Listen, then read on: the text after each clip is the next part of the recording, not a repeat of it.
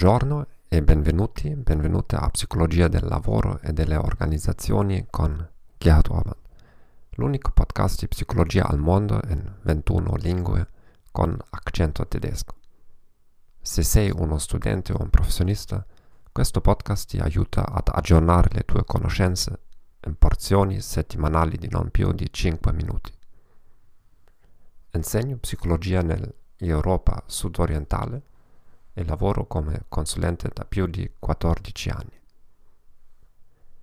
Non sono un esperto di italiano, certo l'hai già capito.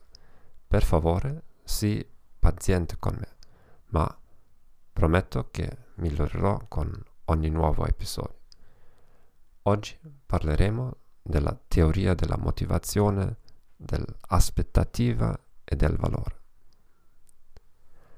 La teoria proposta da Victor Room ha tre fattori che determinano se una persona sarà motivata ad agire o no. I tre fattori sono aspettativa, strumentalità e valenza. L'aspettativa è il grado in cui è probabile che lo sforzo di una persona porti a un particolare livello di prestazioni. La strumentalità è la probabilità che questo livello di prestazioni porti a determinati risultati. La valenza è il livello di desiderabilità di questi risultati. La teoria prevede che tutti e tre i fattori vengano moltiplicati. Se un fattore è zero, il livello di motivazione sarà anche zero. Un esempio aiuterà ad illustrare questi tre fattori.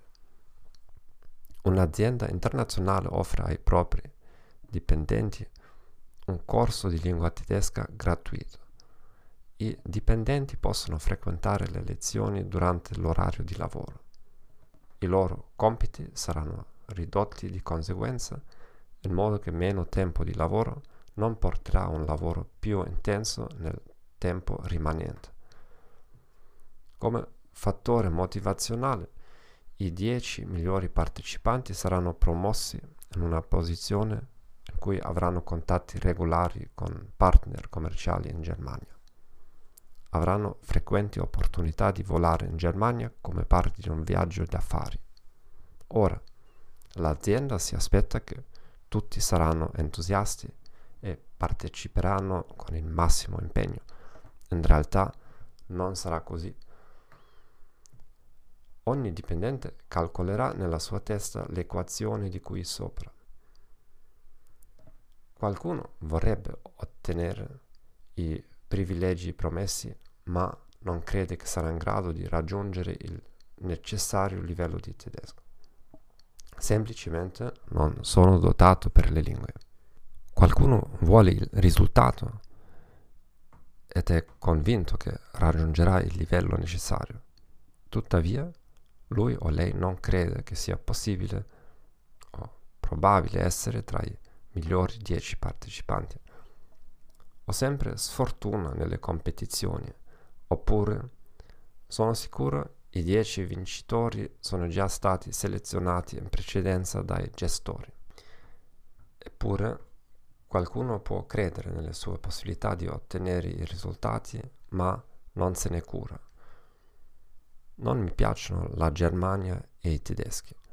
Se fosse la lingua giapponese o il Giappone, inizierei subito ad imparare.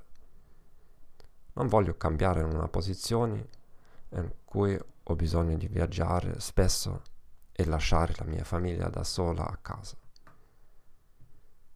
Secondo le meta-analisi, il modello è migliore nel prevedere gli atteggiamenti rispetto al comportamento reale.